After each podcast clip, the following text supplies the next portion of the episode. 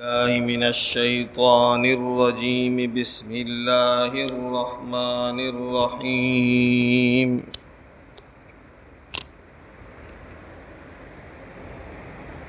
شهد الله أنه لا إلا هو والملائكة وأولو العلم قائما بالقسط. لا إله إلا هو العزيز الحكيم.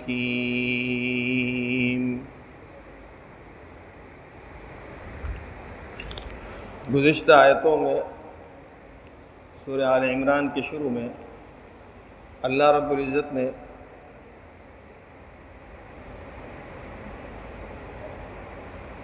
ان لوگوں کا تذکرہ کیا جو نجران سے آئے تھے اور عیسائی تھے۔ اور ایک بڑا وفد آیا تھا۔ اور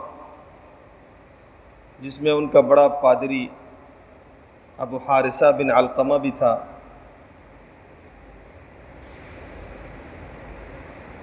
اور انہوں نے عیسیٰ علیہ السلام کے متعلق باتیں بھی کی۔ اور ان کا یہ ایک باطل عقیدہ تھا کہ عیسیٰ خدا کا بیٹا ہے۔ اس پر سورہ عمران کی، سورہ عال عمران کی ابتدائی آیتیں اللہ نے نازل فرمائی کہ خدا تو ان صفات کا نام ہے کہ وہ حی ہے، وہ قیوم ہے، وہ عزیز ہے، وہ حکیم ہے، آسمان زمین کی بادشاہت اس کے ہاتھ میں ہے، وہ تورات اس نے اتاری ہے، انجیل اس نے اتاری ہے فرقان اس نے اتاری ہے، قرآن اس نے اتارا ہے۔ تو اور عیسیٰ علیہ السلام تو ایسے نہیں تھے۔ ظاہر ہے کہ اگر عیسیٰ خدا ہے تو پھر خدا والے صفات ہونی چاہیے۔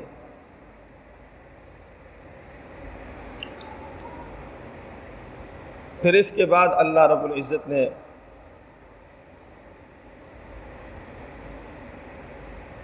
وہ تمام فتنے ذکر کیے جو انسان کو سیدھے راستے سے بھٹکاتے ہیں۔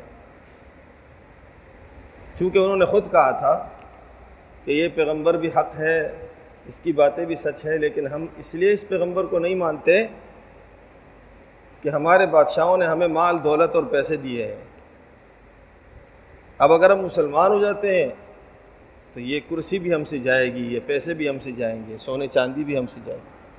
تو اللہ رب العزت نے پھر بعد کی آیتوں میں یہ ذکر کیا کہ یہ سب مال اور دولت اللہ نے دنیا میں آزمائش کے لیے پیدا کیا زین للناس حب الشہوات من النساء والبنین والقناطیر المقنطرہ یہ نساء، عورتیں، بنین، اولاد، سونا، چاندی، یہ سب اللہ نے آزمائش کے لیے تمہیں دیے ہیں۔ اس میں پڑھ کر اپنی، اپنے عقیدے کو اپنے آخرت کو خراب نہیں کرنا۔ اب اللہ رب العزت وہ صحیح عقیدہ کیا ہے؟ وہ جس کے لیے حضور اقدس صلی اللہ علیہ وسلم پر یہ آیتیں نازل ہوئی۔ وہ صحیح وہ صحیح عقیدے کو اللہ رب العزت ذکر فرماتے ہیں۔ فرمایا شہید اللہ اللہ نے گواہی دی انہ لا الہ الا ہو، کہ کسی کی بندگی نہیں اس کے سوا۔ یعنی اللہ ایک ہے۔ یہ گواہی خود اللہ نے بھی دی ہے۔ اور یہ بات خود رب کریم نے بھی کہی ہے۔ والملائکتوں اور فرشتوں نے بھی کہی ہے۔ وول العلم اور علم والوں نے بھی کہی ہے۔ جو اہل علم ہے، جن کو اللہ رب العزت نے قرآن کا علم دیا ہے۔ جو علماء ہے جو انبیاء کے وارث ہیں، جو حضور اقدس صلی اللہ علیہ وسلم کے دین کے تھامنے والے ہیں، انہوں نے بھی گواہی دی ہے۔ قائم بالقسطی اور وہ وہی حاکم ہے۔ انصاف کا۔ وسرین نے لکھا ہے کہ ایک مرتبہ شام سے دو آدمی آئے۔ شامی تھے۔ دو آدمی آئے۔ اور مدینہ میں داخل ہوئے۔ جب مدینہ منورہ میں داخل ہوئے تو مدینہ منورہ کا نقشہ جب دیکھا، وہاں کے پتھر دیکھے، وہاں کا پہاڑ دیکھا وہاں کھجور کے بہت سارے درخت دیکھے تو آپس میں کہنے لگے کہ یہ تو وہی شہر معلوم ہوتا ہے جو ہماری کتابوں میں لکھا ہے جس میں آخری نبی ہوں گے۔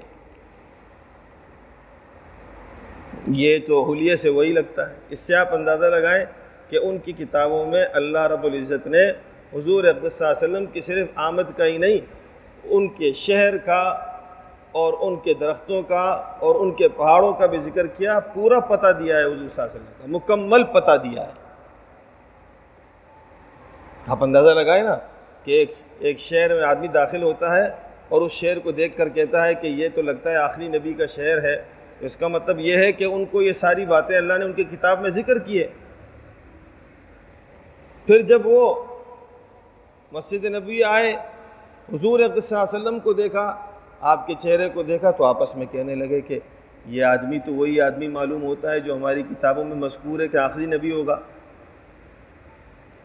اس کی، اس کا چہرہ دیکھو، اس کی باتیں دیکھو، اس کے اس کے صفات دیکھو، اس کا چلنا پھرنا دیکھو اور اس کے اخلاق دیکھو، اس کا، اس کی خوبصورتی، اس کا حسن دیکھو۔ یہ یہ تو ہو بہو وہی شخص ہے کہ جو ہماری کتابوں میں، جس کا ذکر ہے۔ تو حضور اقدس صلی اللہ علیہ وسلم کی خدمت میں دونوں آئے۔ تو کہا، کیا آپ محمد ہیں؟ آپ نے فرمایا ہاں۔ کیا آپ ہی احمد ہیں؟ کہاں ہاں۔ حضور صلی اللہ علیہ وسلم کا نام محمد بھی ہے، حضور صلی اللہ علیہ وسلم کا نام احمد بھی ہے۔ ان کی کتابوں میں حضور صلی اللہ علیہ وسلم کا نام احمد بھی مذکور ہے۔ تو کیا آپ احمد ہیں؟ کہاں ہاں۔ کہا، ہم آپ سے صرف ایک سوال کریں گے۔ ہم آپ سے ایک سوال کریں۔ اگر ایک سوال کا جواب آپ نے دے دیا ہمیں، تو ہم آپ پہ ایمان لائیں گے۔ یہ بتی، یہ بتائیے کہ اللہ کی کتاب میں سب سے بڑی شہادت کون سی ہے؟ سب سے بڑی گواہی کون سی ہے؟ تو اللہ رب العزت نے یہ آیت نازل کی۔ شہید اللہ انہو لا الہ الا ہوا والملائکت وعود العلم قائم بالقسط۔ لا الہ الا ہوا العزیز الحکیم۔ اللہ نے گواہی دی کہ کسی کی بندگی نہیں اس کے سوا۔ اور فرشتوں نے بھی اور علم والوں نے بھی۔ وہی حاکم ہے انصاف کا۔ کسی کی بندگی نہیں سوائے اس کے۔ زبردست ہے اور حکمت والا ہے۔ یہ آیت حضور صلی اللہ علیہ وسلم پہ اسی وقت نازل ہوئی اور حضور اقدس صلی اللہ علیہ وسلم نے یہ آیت ان کو سنا دی۔ انہوں نے جب یہ آیت سنی تو کہا، بس ٹھیک ہے۔ اشہد اللہ الہ الا اللہ۔ ہم آپ پر ایمان لاتے ہیں اور ایمان لے آئے۔ بہرحال اللہ رب العزت نے اس آیت میں یہ ذکر فرمایا کہ اللہ بھی گواہی دیتا ہے، فرشتے بھی گواہی دیتے ہیں اور اہل علم بھی اس بات پر گواہ ہے کہ کسی کی بندگی نہیں ہے سوائے اللہ کے۔ وہی انصاف پر قائم ہے، اسی کی بندگی ہے، وہی زبردست ہے اور حکمت والا ہے۔ اس آیت میں اللہ نے تین گواہیاں ذکر کی ہے ایک اللہ کی گواہی، ایک فرشتوں کی گواہی اور تیسرے تیسرے علماء کی گواہی۔ اور علماء نے لکھا ہے، اس آیت سے علماء کرام کی فضیلت ثابت ہوتی ہے کہ اللہ نے اپنے نام کے ساتھ اور اپنے فرشتوں کے ساتھ علماء کا بھی ذکر کیا ہے۔ تو اس میں اہل علم کی انتہائی بڑی فضیلت ہے۔ اور صرف یہی نہیں، بلکہ اس میں علماء کے معتبر ہونے کو بھی ذکر کیا۔ کہ سب سے معتبر گواہی تو خود اللہ کی ہے اور سب سے معتبر گواہی اس کے بعد پھر فرشتوں کی ہے، لیکن فرشتوں کی گواہی کے ساتھ اللہ نے علماء کی گواہی کا بھی ذکر کیا۔ لیکن علماء کون ہے علماء بھی تو علماء ہونے چاہیے نا۔ عالم اللہ کی نظر میں وہ ہے، وہ پرہزگار آدمی ہے، وہ متقی آدمی ہے۔ جس کو آدمی دیکھے تو خدا یاد آئے۔ اور جس کے پاس بیٹھے تو اس کو دین نصیب ہو۔ جس کی صحبت میں بیٹھے تو اس کو دین ملے۔ جو خود بھی اللہ اور اللہ کے رسول کی کامل اتباع کرتا ہو اور جو اس کے ساتھ بیٹھتا ہو تو اس کی صحبت سے اس کو بھی آخرت بھی اس کی بن جائے۔ آخرت اس کی سور جائے، اس کا عقیدہ اس کا سور جائے اور اس کے اندر نیک اعمال آنے شروع ہو جائے، تو یہ عالم ہے۔ اگر یہ نہیں ہے تو پھر وہ سب سے بڑا ظالم ہے۔ اگر اس کے پاس بیٹھتے ہیں، دین برباد ہوتا ہے۔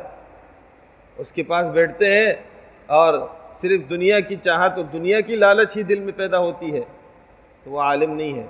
بھلے وہ اپنے آپ کے ساتھ عالم کا نام لگائے، بھلے وہ بڑی پگڑی پہن لے۔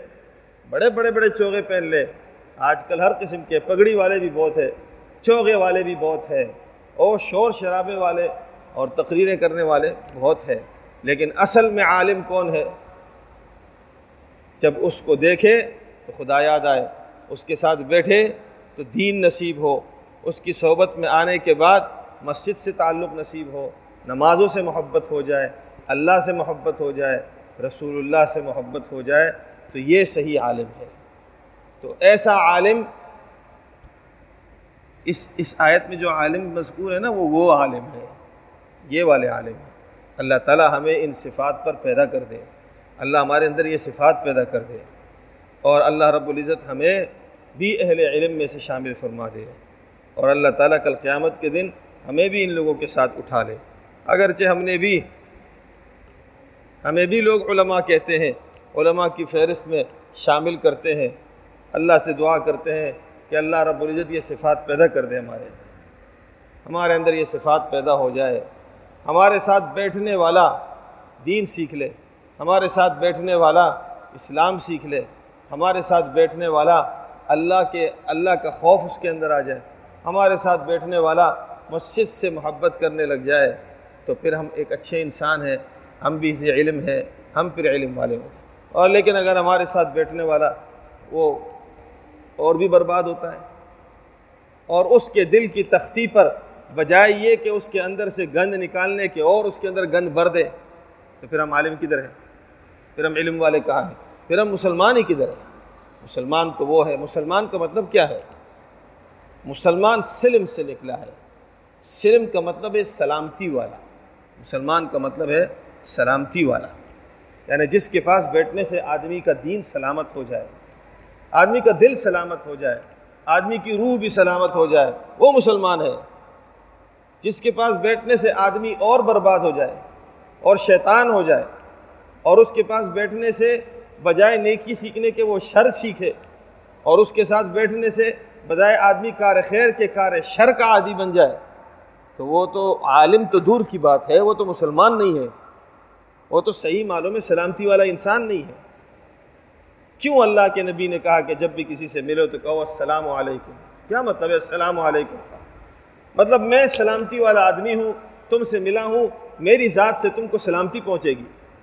اس لیے کہ میں مسلمان ہوں۔ تو سامنے والا بھی کہتا ہے وعلیکم السلام، تم پر بھی سلامتی ہو، میں بھی مسلمان ہوں۔ تم مجھے اگر سلامتی کا پیغام دے رہا ہو، میری طرف سے بھی سلامتی کا پیغام۔ آج ہم اپنے آپ کو دیکھ لینا۔ دیکھ لیں ہم اپنے آپ کو۔ ہم دوسرے کے لیے کتنے سلامتی والے ہیں۔ ہمارے ساتھ بیٹھنے والا کیا کچھ ہم سے لے کے جاتا ہے؟ اگر تو ہمارے ساتھ بیٹھنے والا اسلام لے کے جاتا ہے، خیر لے کے جاتا ہے، عقیدہ اس کا ٹھیک ہوتا ہے، دین اس کا ٹھیک ہوتا ہے، مسجد سے اس کا تعلق ہو جاتا ہے، نماز سے اس کا تعلق ہو جاتا ہے، احکام اس کے ٹھیک ہو جاتے ہیں، تب تو ہم مسلمان بھی ہیں، سلامتی والے بھی ہیں۔ اور اگر نہیں ہے تو پھر نہ مسلمان ہیں بنام کے مسلمان ہیں تو ہیں۔ بہرحال اللہ تعالیٰ نے اللہ رب العزت نے اس میں حقیقی معنوں میں جو اہل علم ہے، ان کی فضیلت بیان کی ہے کہ وہ بھی گواہی دیتے ہیں۔ کیا گواہی دیتے ہیں؟ لا الہ الا بندگی کسی کی نہیں ہے سوائے اللہ کی۔ ایک اللہ کی بندگی ہے اور کسی کی بندگی نہیں ہے۔ وہی زبردست ہے۔ جو زبردست ہوگا اسی کی بندگی ہوگی۔ جو زبردست نہیں ہوگا اس کی بندگی نہیں ہوگی۔ اللہ ہی زبردست ہے ہے زبردست۔ اتنا زبردست ہے، اس نے آسمان بنایا، بغیر ستون کے آسمان بنایا۔ زبردست ہے تو بنایا نا۔ زمین بنائی ہے، اتنی بڑی زمین بنائی ہے، اللہ رب العزت نے۔ اور اس پہ اتنی بڑی آبادی قائم ہے، لیکن زمین کو کوئی فرق نہیں پڑتا ہے۔ اور ہے کس کے اوپر؟ پانی کے اوپر ہے۔ پانی کے اوپر اللہ نے زمین بنائی ہے۔ آپ پانی کے اوپر ایک تختہ ٹھہرا کے دیکھ لو۔ اللہ نے پانی کے اوپر زمین ٹھہرائی اور ایک بڑی مخلوق، زبردست ہے اللہ۔ یہ پہاڑ، یہ نہر، یہ اشجار، یہ کھانے، پینے، یہ میں اور آپ اور ہماری نسلیں اور ہم سے پہلے سب اللہ نے بنایا، اللہ زبردست۔ جب زبردست ہے تو بندگی بھی اس کی کی جائے گی۔ ہاتھ اس کے سامنے اٹھائے جائیں گے اور کسی کے سامنے نہیں۔ نماز اس کی پڑھی جائے گی اور کسی کی نہیں۔ سجدہ اس کا کیا جائے گا اور کسی کا نہیں۔ قربانی اس کے نام کی کی جائے گی اور کسی کی نہیں۔ قسم اس کے نام کی اٹھائی جائے گی اور کسی کے نہیں۔ طواف اس کے گھر کا کیا جائے گا اور کسی کا نہیں۔ حج اور عمرہ اس کا کیا جائے گا اور کسی کا نہیں۔ نظر اور منتیں اس کے نام کی مانی جائے گی اور کسی کے نہیں۔ یہ ہے بندگی کا مطلب۔ ایک اللہ کی بندگی اس کی گواہی خود اللہ نے دی ہے اور خود فرشتوں نے دی ہے اور اہل علم نے دی ہے اور وہ یہی گواہی ہے کہ ایک اللہ کے سوا کوئی بندگی کے لائق نہیں ہے۔ اللہ تعالیٰ اسی گواہی پر ہماری زندگی پوری فرما دے اور اسی گواہی پر ہمیں خاتمہ مل جائے تو پھر ہماری بھی آخرت سور جائے گی۔ اللہ تعالیٰ عمل کی توفیق نصیب فرمائے۔ اللہ صلی اللہ علیہ وسلم۔ برحمتك يا ارحم